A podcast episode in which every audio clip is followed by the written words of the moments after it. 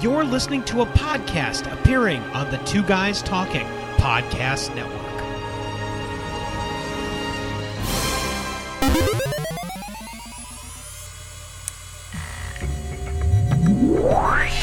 This is the Versus Machine podcast, a comparison of great things. The Versus Machine takes on two works of art, one source material and one adaptation, and processes it through to discover the differences and similarities of the two. Whether those differences are good or bad is up to you. After all, it's what happens when you transform one medium into another. It's time to engage the Versus Machine. Machine is on, and it is time again to process two items through it. I'm Richard Gibson, And I'm Jacob Trokey. and this is the Versus Machine, the comparison of great things. The Versus Machine is all about education. We discuss the source material, the adaptation, and what happens when you take something from one medium and turn it into another. Feel free to comment by going to versusmachine.com and clicking on the contact button in the top right corner of the page. Let's begin. Obviously, Tolkien, the father of all fantasy novels. Pretty much. Yeah, I mean, we were talking about Jules Verne and H.G. Wells, obviously. You Yeah, the first, basically the first writers of science fiction Yeah, greatly influenced the genre. of course. And then you got Tolkien, who, you know, later on down the road says, hey, we're going to make this an epic thing. Right. You know, kind of throw kind of a medieval spin on it and mm-hmm. And say, hey, well, we we got magic, we got dwarves, we got hobbits, we got elves. Right, right. Wizards and all Yeah, this stuff. Yeah, I mean, He's basically started the whole genre himself. pretty much. obviously. Yeah. Fantasy is one of the most popular genres of media today. It would likely not be so if not for Tolkien. Just what he did for the genre is really hard to calculate. When an American thinks of an elf or a dwarf or a halfling or even just a fantasy world in general, what will come into his mind is an idea that is strikingly similar to what Tolkien presented in Middle Earth.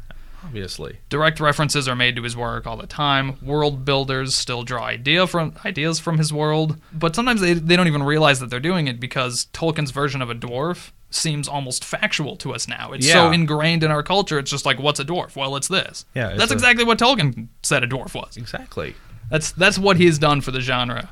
The Hobbit was was written some 66 years ago, and it's still incredibly popular today. Yeah, obviously they keep making new adaptations of it. Right. And, uh, I mean, that's what we're about ready to talk about. An adaptation of it back in 1977, Yep. made by Rankin Bass. Their claymation fame, you know, all the claymation holiday uh, movies that they have. You know, Rudolph the Red-Nosed Reindeer, Santa Claus is Coming to Town, uh, Jack Frost. That stuff he grew up with. Yeah. Actually, a lot of people don't know about the animation side of it. The you know, the Last Unicorn, the Ballad of Smokey the Bear. No, didn't know about that one. yeah. Let's get right into characters of. Let's I jump mean, into the media at hand. Yes. Bilbo. In the book, he is the reluctant yet ever growing hero. In the movie, he is unbelievably lucky.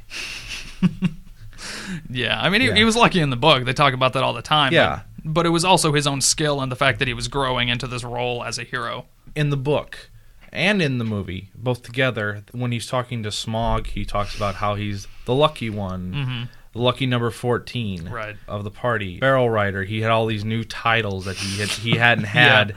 when he faced Smaug. The fun I mean, section. Yes, in the book, I think it rep- it's more represented on how much he grows. Yeah, through all those different things, all the all the titles he gives himself are all these different events that he took part in and succeeded in. Really, I mean, and they're mentioned in the movie, Mm-hmm. but you really don't get the true soul of that in the movie. Whereas in the book, I mean, Mhm, it's no. it's it's a longer form of media anyway. yeah, It's more yeah. detailed, Paperback's more 400 yeah. pages almost. Yeah, I know. It was great.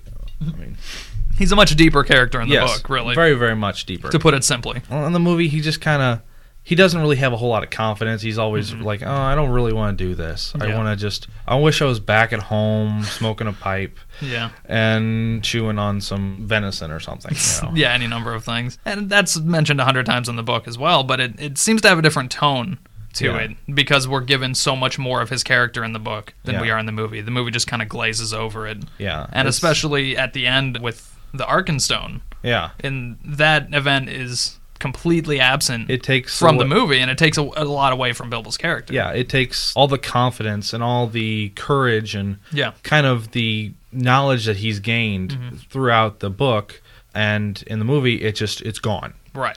Just completely It's absent. gone. It, it's his test, his true test Mm-hmm. of his true of his character uh, in the book, but in the movie it's just not there. Right. And I yeah, it's just It loses a lot. I understand that they had a lot of con- time constraints in Yes. the movie, but to add that in wouldn't have really taken that long. Yeah, you I think to- that they you also have to think that in animation in general, I mean, two scenes could take anywhere between from a day to two weeks, depending on Oh, to actually make to, it. to actually dr- right, right. draw. That's true. Mm-hmm. Story wise, not so, it wouldn't take that long to script it and to voice act it. It could be an afternoon Right. to record that, but to do the animation and then to go through the stills and all that Right. and Yeah, change the change the position of characters, that's going to take a lot longer. Mhm. A lot longer than it would in the runtime of the movie. Yeah.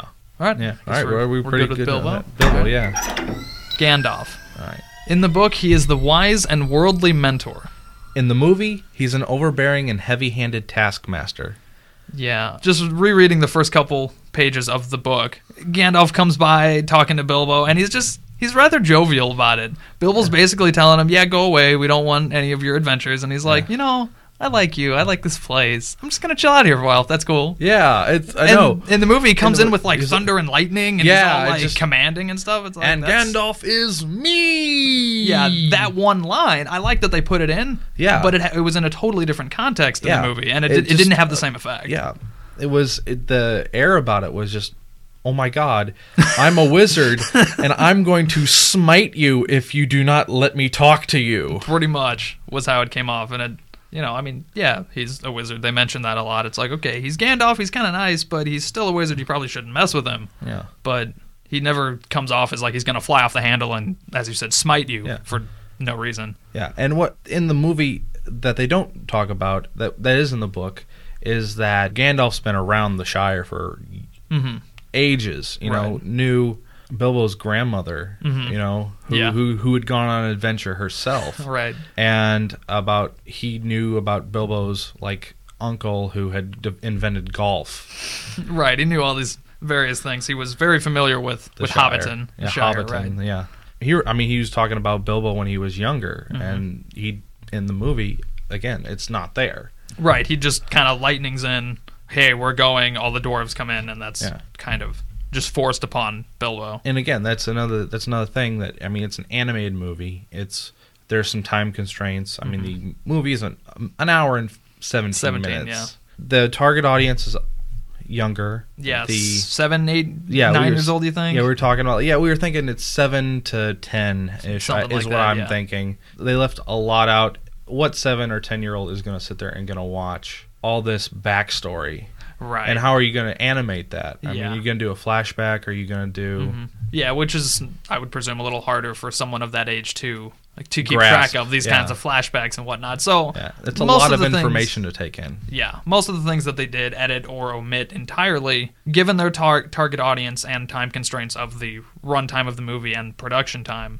I mean, I guess I get it, but it, it just is a shame that it it makes the story suffer as a whole, and it's it's very true in Gandalf's character. I think. Yeah, it, Gandalf is not in a big role really in either story, in either the book or the movie. I mean, he's just kind of the character that just hey shows up and sa- and saves the day every once More or in a while, less. like with the troll. And at the very end, hmm right. He he doesn't In the movie, exactly come along with them on the Yeah. journey so much. you don't really yeah you don't really see him tr- the traveling with Gandalf as Right. much. I mean, He's just gone. like even when they're in the cave and the you know when the goblins show up, Mm-hmm. Gandalf just isn't there. right. They're like, wait, where, where's Gandalf? Uh, he's gone again. And he's gone again. Oh, he's a wizard. Yeah, and then they get captured, and Gandalf shows up, which was a little different, Yeah. you know. I mean, but not the- a big deal, really. In the book, they're all in the cave. hmm Bill- Gandalf's asleep with them. Yeah, exactly. And Bilbo sees the crack in the wall Mhm. come in, and he's like, "Oh no, run!" And Gandalf's the only one who wakes up in time. yeah, and, just slips in disappears with them. Yeah, Yeah, it's, it's a little different, but and then he shows up. Then he shows up and saves the day again. Again, that's what he's good at. Yeah. Thorin, in both the book and the movie, he's a greedy, mean, hidebound, and yet respectable leader. Yeah. In the book, I kind of got this feeling that he was more of a knowledgeable Mm-hmm. source. Yeah. Like I said, more of a leadership quality about Right. him. Mhm. Whereas in the movie, I thought him more as like a that crotchety old grandfather figure who you know who has this knowledge was just a little bit different. I mean, I saw Thorin more younger. You know, I mean, he obviously he's like over a hundred plus years Right. old. Somehow ages differently as a dwarf, Yeah. I guess. and in the movie he just seemed just grumpy like i mean he's he's that dwarf he's grumpy right. He he had his quest, but he wasn't exactly able to do it. It seemed in in the movie, and he was more, as you said, crotchety about it. Whereas in the book, he at least had the knowledge for it. yeah But he's still trying to traverse half the world and take on a dragon. I mean, you can't really do that on your yeah own. So th- it was understandable why he was a little bit grumpy about it. But he does have all these grandiose speeches, so he at least has that that leadership quality. Even though That most of the time when he talks that way, he's trying to cop out of something. Yeah. he still at least has a good show of it. yeah that royal quality about him Yeah. i mean he is like a dwarf king Yeah.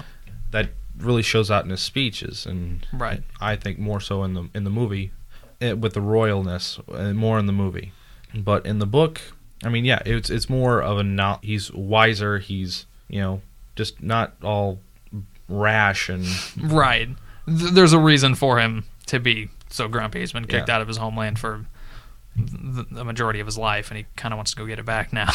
And again, in the book, there's obviously more backstory, right. so you get a more well-rounded version of the character. Yeah. So some some of the same events, some of the same phrases come off differently in the movie because you don't know as much about him. In the book, you're like, okay, you can sympathize with his character more, so it's easier to see him as that respectable leader in the book since Yeah. you have more backstory. yeah, The other dwarves.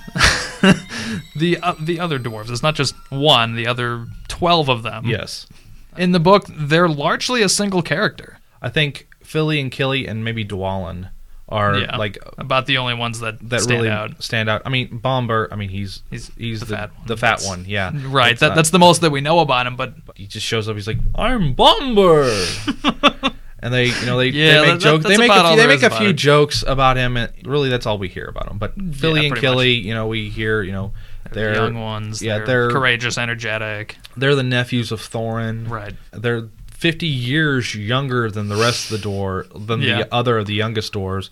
And it's like in the book, you kind of get more of a lively feel from them. Yes. And in the movie, you just look at them and you're like, they still look old. just Yeah. old. They do. Yeah.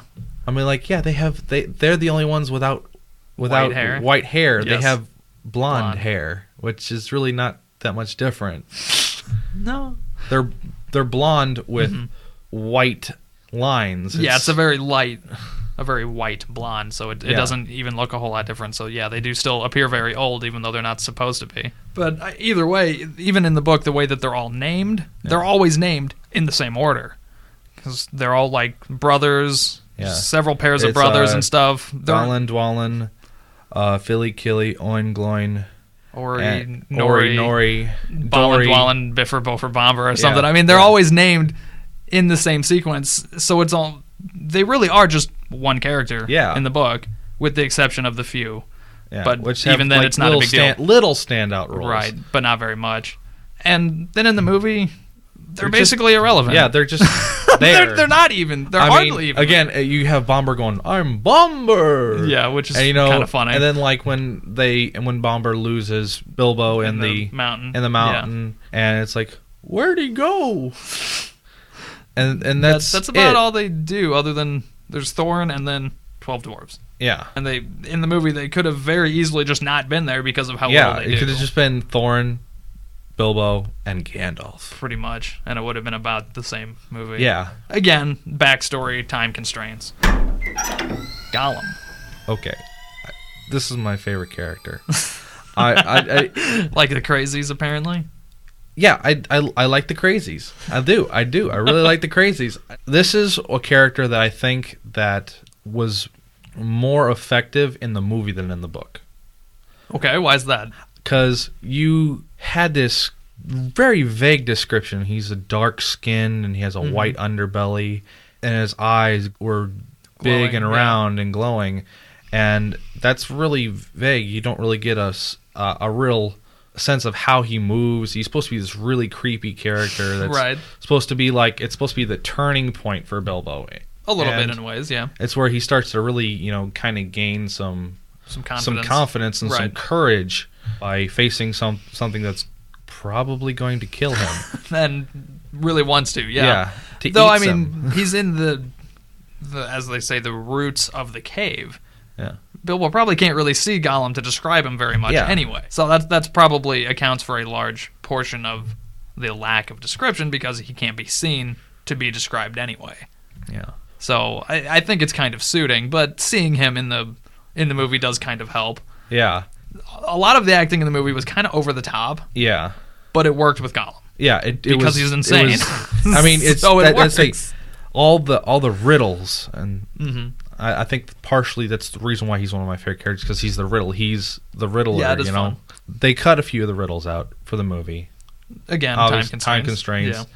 And they made his voice real booming. And then they had at the very end, cannot be seen, cannot be heard. Yeah, at the end the and it, like with was the yeah, it was weird. It was like I said, "Give me more time." I'm like, "No!" Then he freaks out. Yeah, again, the over the top acting Yeah. was, was suiting for his character. yeah, and it was just like I said, I think it was better played out in the movie. Mm-hmm. It was just it was better to see Gollum creeping and Right. rowing that boat on that Yeah. lake. Yeah, and, and Said- rummaging through his house looking for the Yeah. ring and not being able to find it. Yeah, being animated, I think that that helped even more so because Right, you could do more things with animation than you could with real life. right. We were talking about this. Gollum might not have been in the original book. He actually was. It was just a very different character. Actually, apparently, with the riddles, him and Bilbo parted on amicable terms. Which is right. He Bilbo just kind of like wanders down there, and for whatever reason, Gollum bets willingly bets the ring in this in the riddle game, and that's how Bilbo's able to get out with the ring being invisible. So they went back fully in- knowing what it does. Actually, Yeah, he still ends up kind of lying to the, his group about it, of course. but You have a it's ring for, that for a different you- reason. Yeah, right. You have a ring that can turn you invisible. you won from a creature in a cave on a lake. Right. Yeah, kind Yeah. of makes sense that he wouldn't tell the full truth. That's a about it. little. That's. I don't even think they would believe him. It'd be a little hard to. Yeah, it's like right.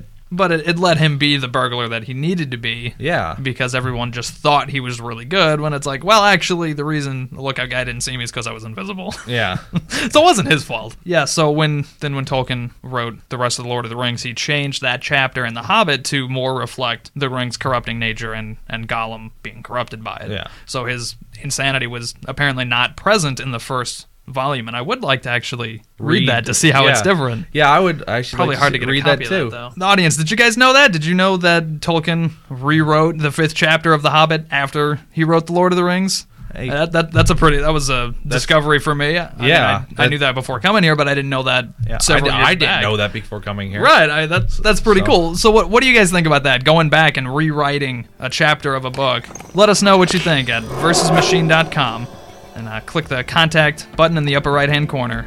Let us know what you think. This is the Versus Machine. We're going to take a short break. We'll be right back.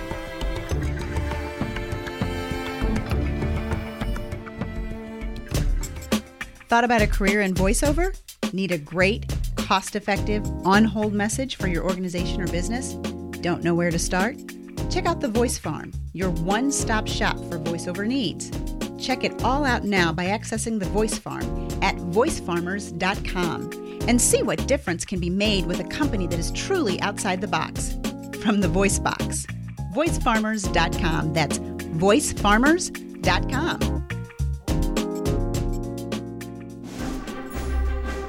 Looking for a straightforward user interface and a cost effective feature filled multi track recording software? Call off the search! Mixcraft from Acoustica has exactly what you're looking for.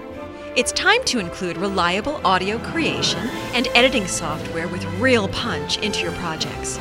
Check out Mixcraft now over at acoustica.com forward slash Mixcraft and start a new generation of audio creation and editing today. Sound.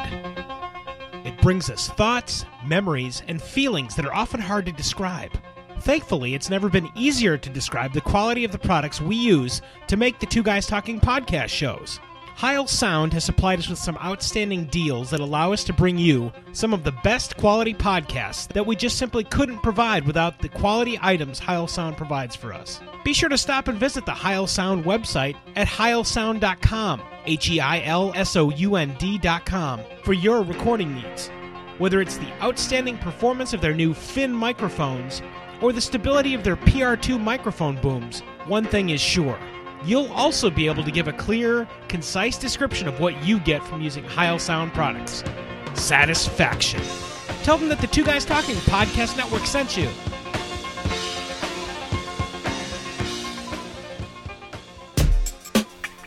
Wouldn't it be cool if your advertising could last forever? It can with perpetual advertising. Here's how it works. When you think of magazine, radio, or television ads that people might see or hear once, well, then they're lost forever. Perpetual advertising provides you with the chance for repeat exposure and replayability weeks, months, and even years after it was originally inserted in the podcast. So even if your advertising was included in a podcast years ago, those efforts are still impactful, providing you with true return on investment, real impact, thanks to perpetual advertising. Isn't it time to change up the way you're advertising? Find out more and launch a unique perpetual advertising effort now by visiting twoguystalking.com forward slash sponsors.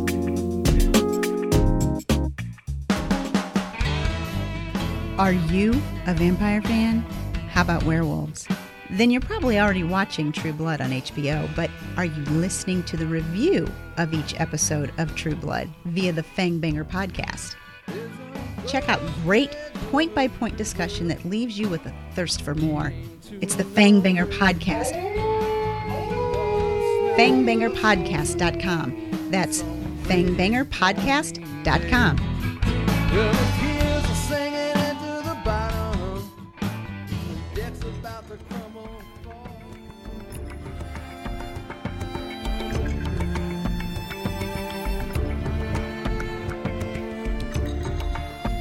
And we're back with the Versus Machine. Today we're comparing the original story of The Hobbit by Tolkien and the 1977 Rankin Bass animated feature. Style and artistry. There's a whole lot of artistry with the book. You and I, we were Jake, we were talking about the storytelling quality of the book. It, it makes it very enjoyable. Like yeah, we were talking about like you're sitting down at a campfire mm-hmm. Or at a hearth. Yeah. In a castle, and you have a minstrel or a bard sitting Right. there telling you the story Right. of days long ago. Right. I'd love to listen to a real energetic audiobook version of this. I, I Yes. it would just it'd be so enjoyable. Yeah, maybe Morgan Freeman. Maybe Morgan Freeman. Oh no. Maybe we should should call yeah. him about that. Yeah. Seriously, it was it kind of was a new experience. I read reread the book, Mm-hmm. and with more knowledge that with storytelling that I have now from when I read it back in oh high school, Right.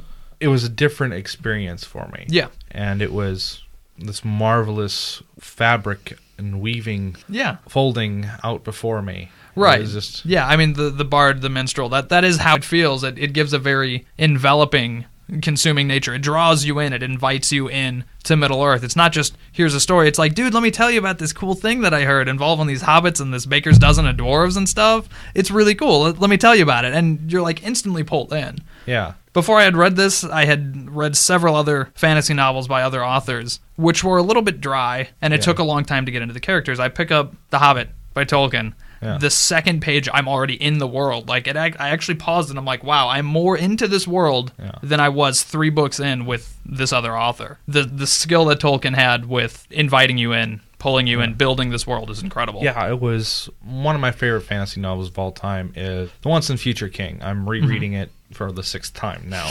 right. but it's it's long, it's dry, it's very very detailed. Mm-hmm.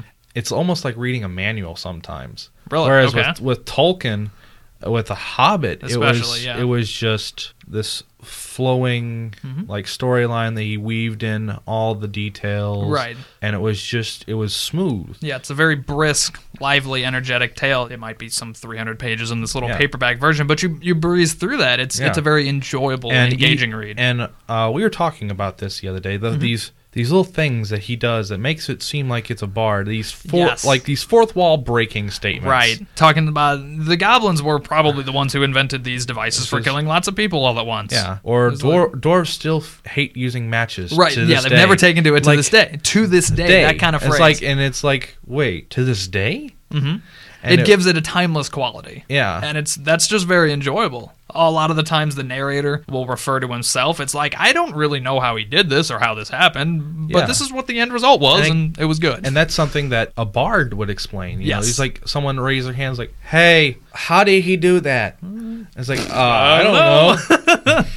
I don't know. And that's again just a very engaging, inviting nature of the book, and it, it makes it so enjoyable. The movie, I don't feel the visuals slightly had that feel. Yeah. But nowhere near to the extent that the book does, and not even that greatly. Yeah. Anyway, Well, you have to think about back in 1977 when right. the when a lot the, of it's the, the time. It's the 70s. Like, whoa, man.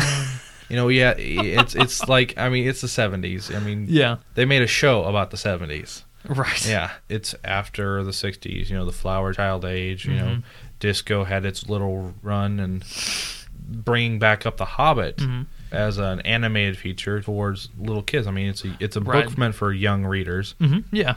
You have to have an art style that they hadn't seen before. Which is that's that's that's what a lot of people had a problem with, like critics had a problem with was it was the unfamiliar that unfamiliar style. Mm-hmm. Right. Rankin Bass had Yeah. been doing this sort of thing, Yeah, and now suddenly it's anime. it's like kind of this weird Japanese animation and this American style animation. I mean, you had a Japanese American, you know, production team Mm-hmm. Right. with it, and that's that's why you got that Japanese water block paintings, Right. see, kind of feel On some of the scenery. on some yeah. of the scenery. Yeah, the scenery is, great. which is fantastic. Mm-hmm. It's very expansive. It, they really show the size and the Mm-hmm. depth of Middle Earth. Right. The scenery is real good, but I don't know about the character design. I mean, had I been watching this, the animated feature, had I been watching it on TV, when Bilbo turns around from his stove in the first like 30 seconds of the movie, I probably would have turned it off at that point after Yeah. seeing his face. It didn't work for me at all. And you know what? For Not at me, all. it's the exact opposite for Mm-hmm. me. I, I thought I looked around like, huh, this is interesting. The, the- Right. the just the detail, though. I you know when I was a kid, I was very into detail. right. That was my experience. Mm-hmm. Like, and I'm like, who who did this? Rankin Bass, Rudolph. So that made me want to watch it more. Right.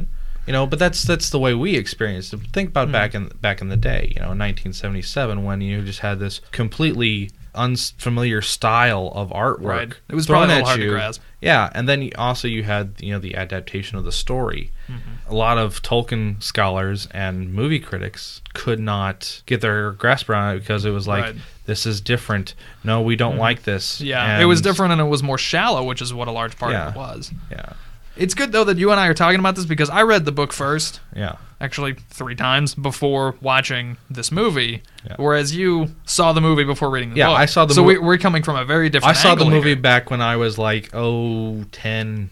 I had it. I had it on Mm-hmm. VHS.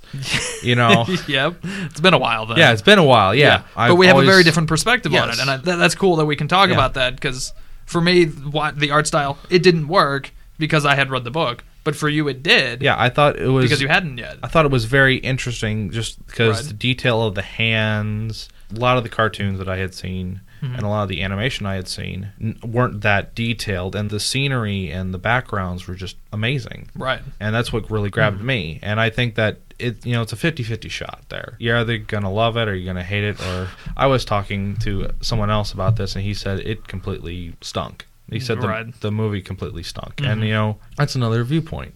Well, had he read the, the story yes, before he had read the book. I think that has a lot to do with it because you were telling me that this animated feature was meant to be like an after school special to get young kids to read The Hobbit. Yeah. I well, mean- it seems like it seems like it actually worked in that. There's tons of people that say I had never read the book. I see saw the movie and then I really wanted to read the book and they did and now they're like lifelong Tolkien yeah, fans. Yeah.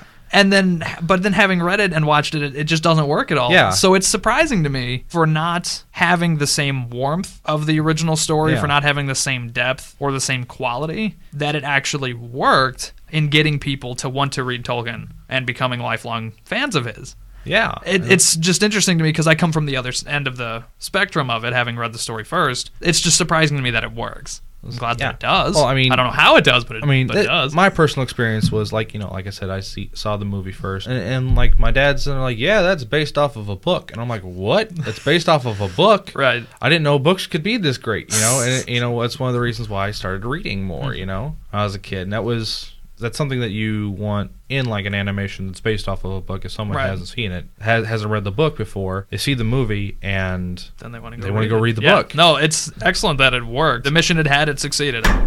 the voice acting. I know you you had mentioned it. You know, the voices are over the top. Yes, And yes, they are very over the top. I mean, with Gandalf and you know Gollum and everybody. Gollum, all Bilbo, constantly yelling. Thorin. I mean, most of the dwarves are actually voiced by the Rankin Bass production team. Oh, yeah? their voices appear in other things such as the Kringles in Santa Claus is Coming to Town. A lot of them are. That's a funny transition. I know it ties into their other movies, Mm-hmm. and you know they're also appearing like other some of their other animated features, and they had a small group to work with, and I think that that's c- cool. yeah, Uh, they made I mean, use of it got, very like- well. I mean, but you have these incredible voice actors, you know, like Orson Bean and John Huston, and then you have Theodore, just Theodore for Gollum. Mm-hmm. yeah, that was yeah. kind of weird. Just said Yeah. Theodore. His voices appeared in other things, and it's just very enveloping because, like with stage, Mm-hmm. you have to be over the top Yeah, you have to be very dramatic in because. Right. Mm-hmm. you're far away from the audience, and you know. But It seems they of carried that over into this feature. the songs. The book is full of songs. There's, Yeah, there's 14 songs for the yeah, 14, yeah, you counted, you counted them, and that's I didn't think to count them, but there's so many. I know, I know some people don't really like reading them because it's just, Yeah, it- it seems kind of weird, and there's no music with it. Yeah, you you just can't get the right rhythm down. Right. And it's like the movie, it has them playing, and you had Glenn Yarbrough do the theme, the main theme for it, which. which was an you Mm-hmm. original know, it's the song. yeah, it's the know, original song. It's not in the book. I mean, Glenn Yarbrough is a big time folk singer at the Mm-hmm. time, so he reorganized part of the songs to help get them very good for the movie. So- Yeah, it, it is very nice to hear the songs. I thought a lot of them kind of sounded the same, but nevertheless, the fact that they were in the feature at all was very, very good. Yeah. The uh, more recent Peter Jackson one, they kind of glazed over that a bit. Yeah, they just they had kinda- the first song, and Yeah. that was pretty long, but they didn't have any of the others. And I thought something was lost in that, so I did enjoy that. Yeah. There may not have been much I enjoyed of the animated feature, but there was the songs, and I did enjoy that. when I think of that medieval fantasy world, I think of you know the minstrels travel along Mm-hmm. Oh, yeah. with the heroes and Right, that was their these songs. entertainment. Yeah, I mean, They had a, they were singing all the time.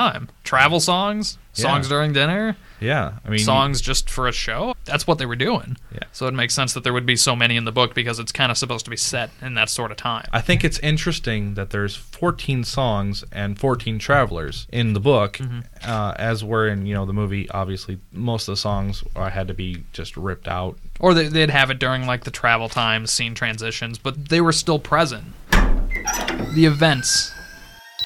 The book has a great amount of long, deep events. Yeah. The movie's much smaller amount of quick, rapid, shallow events. They skip over and they make light of a lot of things. Right. And trying to fit this into an hour and 17 minutes is not an easy thing to do. I mean, look, so look they, the they Peter, had no look choice. at the Peter Jackson movies. Right, I mean, they're making three. three hour long three movies. Uh-huh. So it's going to be like 10 hours of film to cover this one book and a little bit of the Silmarillion, but still Yeah. mostly just The Hobbit. That's one movie per 100 pages. Whereas this was going, the animated feature's going through all 300 pages in an hour and 17 minutes. That's Yeah. like 30 minutes per 100 pages. It's, it's just a big difference. That's not even 30 minutes per 100 Uh, pages. right. And then you have to think about credits. Oh my God.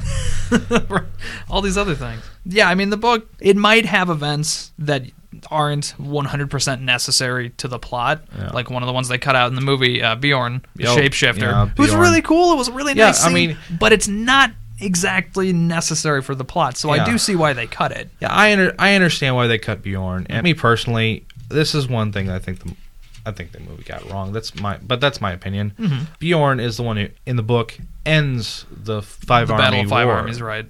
That's a big thing. That's I mean, he becomes important. Yeah. He becomes a bear, Giant. a giant bear, and then like Tears he stuff up. Yeah, tears yeah, stuff up, and then ends he it. gets angry, even more angry, and he becomes bigger. Right. Also, see fr from that perspective that you know they wouldn't want an overpowering character to overshadow Bilbo or Gandalf or Right. Thorin or any and they of were the also diminishing the whole war aspect entirely. Yeah. So they didn't want somebody who was actually like awesome at warfare would kind of defeat their point a bit. Yeah. So I mean, I, I understand why they did it, but the way that Tolkien wrote it, it really needed all these extra events because it helped build Middle Earth. It helped draw you in. It's like look at all these cool people, all these interesting characters. We have all these different races that can do all these different things. We have this powerful wizard who even he says don't mess with Beorn because I don't want to get on his bad side. yeah either. exactly So it's just there's like it seems like there's always a greater power. Just the depth that those things add to the world yeah is very valuable. But, and uh, the movie had to glaze over it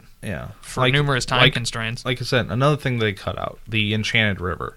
Mhm. You know, we were talking, we called it the Dark River earlier, but it's Right. actually called the Enchanted River. The Enchanted River, all of Mirkwood is kind of a blur. Mhm. It, it, it's Yeah. just the darkness. I mean, Bombur falls into the river. He's out for like days. right. And he finally wakes up like, Where am I? I don't remember getting here. And, Right. you know, like the elven feasts and stuff Mhm. like that. And there's another thing that was cut out that was that we thought was really, we talked about earlier Mhm. with Bilbo, the Arkenstone. That It was a plot device that I thought was essential to the storyline. Mhm. And in the fact that it did show that Bilbo was being more confident and was going over Thorin's head a little bit. right. Themes. One of the big things, Gandalf picks Bilbo to be the burglar. All the dwarves show up and they're like, "Yeah, this this dude is a joke. What are you Yeah. What are you trying to pull on us, bringing this guy along?" Gandalf says, "I've picked him. That should be enough. Yeah. that's that's it. I that's mean- final. I've done it. That's it." I mean, I understand where the dwarves are coming from. Oh, right. I He's mean, just it's this homebody who he's a, yeah, he's a home. easily. He's a, he's a guy who per, who prefers to sit at home, Mm-hmm. Absolutely no work, Right. maybe write leisurely in in his time. Maybe. in his time. He's just gonna go have a second breakfast. Yeah, instead. exactly. and and they want they wonder how this guy can be useful. One of the big themes of the story is to not judge a person's potential by their present or past state. Exactly. They think Bilbo's nothing. Well, it turns out he can actually do more than the dwarves thought, more than Gandalf thought, And more than more he- than he thought, which is a big thing. You know, don't judge someone by their past. Don't judge yourself by your past either Yeah. you can do much more than you're capable of if being put in the you know life or death situation. I mean, it's I like I'm gonna I- get eaten by a spider. I can stab it. I I I am re- gonna stab it. I remember from both the book and in the movie, Mhm. there is a point where he's walking down that little hallway, and he's like, "This is going to be the hardest thing you've ever done, Bilbo." Oh, when he's about to When he's about to face Smog. Smaug. Yes, and big that's, dragon. I mean, Uh-huh. a big dragon. right. Yeah, it's like here's the real battle. Are you gonna go on or are you gonna run away? Yeah, And he's like, like, and he, yeah, I have to go on, and he does, and it ends up working out for him. You know, he ends up being braver than even he would have thought. He ends up going a little too far, taunting a dragon. yeah, genius. but but still, he grew even more than he would have thought. greed will kill you. It is a blunt way of putting Yeah, it, it's but very it's very of put- true. but it- it- it happened. You know, greed- Thorin. greed begets bad things. I should say Right. is more Mhm. wa- better way to put it. I think you know if you're greedy and you want too much, you are going to get more than you asked for. Right, just not the way you wanted it. exactly. Greed killed both Thorin and Smaug. Actually, Yeah. You know, had he just been like, "Yeah, you can take that cup and get out of here. I don't really care," but Yeah. no, he got all pissed off about it and started destroying towns and stuff. And in the book, it was more Thorin was more interested in the Arkenstone. yes, which- that was that was the the crown jewel. Yeah, I mean, it was the heart of the mountain. Yes, He was searching for that. He said he gave up his his you know, 14th his share for 14th this one share for that one little gem. Mm. I mean, that's Yeah, a big thing. I mean, is a big thing. And, And- it also and showed and i think that in the book the arkenstone represents greed like that that lust for treasure Yeah. it's like in the lord of the rings it's like the Mm-hmm. ring it enslaves the mind of whoever has it Yes. Yeah, everyone was falling under the Arkenstone sway. Like Bilbo, bilbo he saw it. He's like, "That's got to be that yeah, I'm going to take it anyway, Yeah. even though he had, knew it was a horrible idea and he had no idea what he was going to do with Yeah. it. And but then he eventually just you know he just gave it up like it was not a problem. Well, it was hard for him to do so. He's like, "Eh, here you go, you can have Yeah. it. Okay. Then it was a problem. A but it little was- bit. Bard, and the Elven King, nobody wanted to give it up, Yeah. you know, and especially not Thorin. And I, I think it was the fact that Thorin ev- got the Arkenstone in the end. I mean, they put In it the in end, his yes. grave. Uh huh. I mean, the Elven King being not as greedy as everybody thought. I mean, he Mhm. was portrayed as a greedy person. It looks like it, yeah. Uh, he was like, "You dwarves are going back to the mountain. You're going to get that treasure. I want it." Right. I, You know? Yeah. Yeah, he's more reasonable at it, about it. He says, you know, I'm not going to start a war over gold alone. Yeah. You know, if it's about more than that, yeah, maybe, but not going to do it just for money. He's he's he's wiser than that. And Bard, I think Bard was just kind of that like, "I'm here. I want it, but it's okay." Right. He just wanted to rebuild his town Yeah. that had just been destroyed like four days ago. Yeah. That, that's a very reasonable thing. Whereas And he Smaug wanted and to, Thorin just wanted, wanted to to just have it. recapture his. I mean, he's the descendant of the king of Dale. Mm-hmm. He wanted to rebuild, you know, Dale at the foot of the mountain. yeah, his his father's kingdom, he wanted to rebuild that. Just Yeah. kind of just like Thorin did. yeah. He went. He went a better route about it. Mm-hmm. Even even talking in. I mean, this is obviously most of this backstory we're talking about is not in the movie. No. the theme is still slightly there. Yeah. just not as strongly. But an- another theme that's present in both the book and the movie is to not be afraid of change, or to put it a more common term, you know, break out of your comfort zone. Yes. As we were saying before, don't judge your potential by your past. Well, you can't do that unless you do break out of your comfort zone. Bilbo could have never known what he was capable of had he just sat in his But I mean, hobbit hole the whole time. Yeah, you have to you have to give Bilbo this. I mean, Gandalf kind of forced his hand, hand a little bit. He's he just bit. he just like said, "Oh, I want you to go on a grand adventure." He's like, "I don't want to go." And then like, "Well, here's a bunch of dwarves to convince you." right. We're just gonna kind of bring you along. Hey, Bilbo, you're late. And he's like, "Oh God, I'm late," and runs off. And and he's like, "Oh great, what have I gotten myself into?" So yeah, he did kind of force his hand a bit, but sometimes you have to do that to someone Yeah. to get them to grow. You do kind of have to literally break them out. Sometimes you know, hammer chisel break them out of it, their comfort zone, to get them to go anywhere. You know, that's true in our lives as much as it is in Bilbo's. Race and character is there a link? Some people could take it Mhm. as Tolkien being a racist. Certain races acted different, like the Goblins were Yes. like murderers and thieves, And that's all that they do. and that's all that they Right. do. The trolls are just stupid. I think that someone can make an argument for that, but I don't want to make an argument about that. I think Right. it's- I don't. It's I don't think there is a link. in in, you thi- know? in this case. I think that we just need to say it's a book. It's fantasy. Mm-hmm. There really is no link. I mean, look at Thorin. He was greedy, but in the end, he ended up being a pretty decent guy. I mean, Right. granted, he granted his greed killed him in the Mhm. end. And he repented on his deathbed. But he still did. Some Yeah. people don't Yeah. repent on their deathbed, but he but he did. So that does say something for his character. That's another thing about the, about the movie. They mention what he said at the gate, Uh huh. but that scene, it's in the book, but Right. it never happens in the movie. In the movie, he just calls him a Thorin calls Bilbo a coward, and that's Yeah. really about it. Says you'll never understand war. I guess it was kind of a big deal in their world Yeah. To say such things. It, it wasn't as powerful of a scene as it was in the book. Thorin's like, "I'm gonna throw you off of this wall because I'm just so mad at you." That's that's something you can when he finds out for. that he when he finds out that Bilbo's given the Arkenstone, Yes, he's to- absolutely livid to Yeah. say the least. Yeah, well, I mean, there's there's kind of an argument within the book itself against the whole Racism racism, thing, thing. because we have two humans who are acting very differently. yeah, You know, we see the potential for that within the dwarves. We only see one hobbit, we only see one wizard, Yeah. and one dragon. The, the elves change a little bit. The Elven King is all mad about the dwarves getting out, and then he later does forgive them and Yeah. is very again, we it's amicable going back. them. Mm-hmm. It's going back to the change thing. It, all It's all intertwined, and Right. I I think that's partially what makes the book so enduring. enduring and enticing Mm-hmm. Yeah. for a reader. You don't really think there's a link between there's not a No. case for racism in here. No, there's not a case Yeah. for racism. I, I. I don't really think. I mean, either, even let- we even find out that the master ends up leaving because all those followers left him. You know, yes, yeah. So so neither of us really think there's a link. What what do you guys think? Do you think within the story of the Hobbit there is a, a case for racism? Let us know what you think. Go to versusmachine.com, click that contact button in the upper right hand corner, and tell us what you think. The big issue about the movie. Is the movie actually good or is it just enjoyed for its nostalgic quality? I'm pitching this more to you because you're the one who saw You the book or saw the see, movie first, whereas I just I've don't care for with it. this. I've done a lot of research. I've I've read the book before Mhm. before doing this, and I had to reread the book to talk about it. Yeah. I've done a lot of research. I've gone onto forums and stuff like that. I waded through a lot of nerd talk.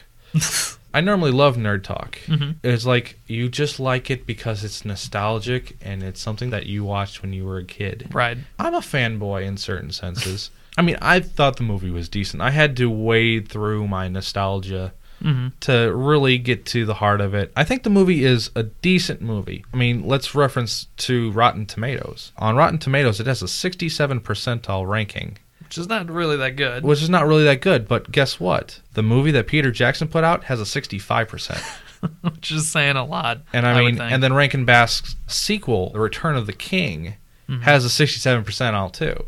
Yeah, they have been pretty well received. Yeah, There's Peter there's no Peter Jackson's about that. Peter Jackson's you know movie. It's just is new. Yeah, that also plays into those ratings. Yeah. But like I was saying before, I- the movie set out to entice those who had not read the story Yeah. to read it, and it succeeded in that. So Yeah. you, I you can't really argue with success. You know. Yeah, it's I mean it's a hit or miss. I think that yeah, a lot of people got enticed because of it. Mhm. People who've read the book first, you know, they just they think, oh, it's it's trash. Yeah. And I take a step back. I say take a step back and you know really Just look at take the a look for at its it own as sake. for for its own yeah for its own sake. the book is long. There's there's really no way around that. But as we've said, it's a very warm, inviting, very a brisk read, an enjoyable adventure.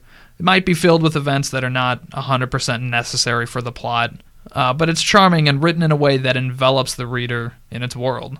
The events may have not been pertinent to the plot, but they were important in building Middle Earth and drawing Yeah, us and that's into it. Mm-hmm. that's part of just writing in general. It's something that you have to get in, involved in because you're Right. reading this. You don't have a visual image like you would with the movie. Right. So there is there is a lot more you have to do. I think Tolkien showed us that if you're going to write fantasy, if you're going to going to take people into a world that doesn't exist, that they haven't actually been to, you need to show them what it's like. They need to be able to feel it, see it. They need to be able to sense it as much as possible within this black ink on a white page. Without all of that world building, Middle Earth as a whole, especially not The Hobbit, it wouldn't have been as enduring as it is. I mean, the animated movie, the adaptation is loose. I mean, I remember you texting me saying, "Oh my God, this is." I, I said, "Well, it, it it's not it's not," and I said, "Well, it's not really big on the epic scale." Yes. And he's like, "It's not really big on the anything scale." Yeah, that was pretty much that conversation after Yeah. having just watched it. I mean, that's your first First impression. First impression of it. I think with certain adaptations, with any adaptation, really, sometimes you gotta take it it's, Mm-hmm. On its own merits, Yeah, on yeah. its own merits. I mean, you have to think about the circumstances. Granted, that's a lot of thinking. Right. and that's most- part of what we do and most here. And, and most people don't want to really think about it. You know, they just like, uh, I don't care. I just want it to be entertaining. Oh, it's not like the Right. book. Boo. Well, it's That is how a lot of people view these kinds of things, which is why we're here. yeah, exactly. To, to show here. that there is value in both. the book obviously is worth a read. Oh, Both, yeah. Mm-hmm. He's read it three times. I've I've I've read it twice, and I'm probably going to read it again. uh, and I think the movie, if you have like a young child, you know, whether it be a nephew, daughter, son, the child likes it and it wants to know more, point them towards the book. Yep. And it'll open up their world into a whole new realm. Yeah. All right, that that wraps it up. We've processed these two items through our versus machine, and I think we're ready to wind things up. Yep. Remember, you can visit us online at versusmachine.com, and you can contact us. There's a contact button in the upper right hand corner of the page. You can tell us what you thought about this, any points you disagreed with us, agreed with us, Yes. anything you thought we missed, Yeah. we're horribly wrong about, any number of things. Just just tell us what you think. Or talk- you can visit us there. or on Facebook. On Facebook, we're at facebook.com slash versus machine. Yep. Yeah, you can find us there. Talk to us there if that's your preference. Whichever. We're cool with whatever. I know social media is a big thing nowadays. Right. So. We'll take whatever. yeah. I'm Richard Gibson, And I'm Jacob Trokey. and this is the Versus Machine.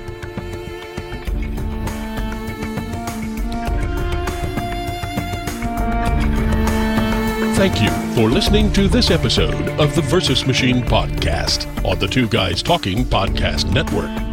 Be sure to like us on Facebook and share your thoughts on this and other episodes inside our online archive of programs that span a wide variety of genres.